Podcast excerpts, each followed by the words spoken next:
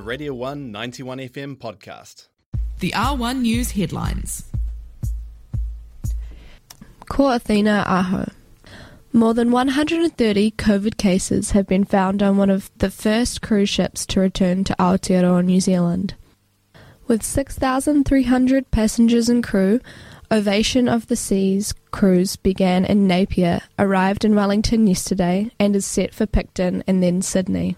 COVID 19 response minister Ayesha Verrall said even though there was a high risk of community transmission from cruise ships, she believed the balance was right and a highly vaccinated population meant borders did not pose a significant risk as they previously had. New Zealand has passed its new law to banish jargon and complex language in Parliament. This Plain Language Act requires officials to use plain, easily understood language when communicating with the public. This has passed its third reading last week. MP Rachel Boyack, who presented the bill, said people living in New Zealand have a right to understand what the government is asking them to do and what their rights are. In other news, New Zealand Uber drivers win a landmark case declaring them as employees. New Zealand's Employment Court ruled on Tuesday that Uber drivers were employees, not independent contractors. Chief Judge Christina Inglis wrote the court does not have jurisdiction to make broader declarations of employment status, so all Uber drivers do not, as a result of this judgment, instantly become employees.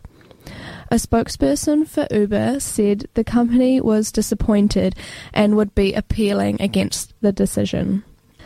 Anita Rosentreter, First Union Strategic Project Coordinator, said that, quote, this is a landmark legal decision, not just for Aotearoa but also internationally. And those were the headlines for R1 News. Now, the weather.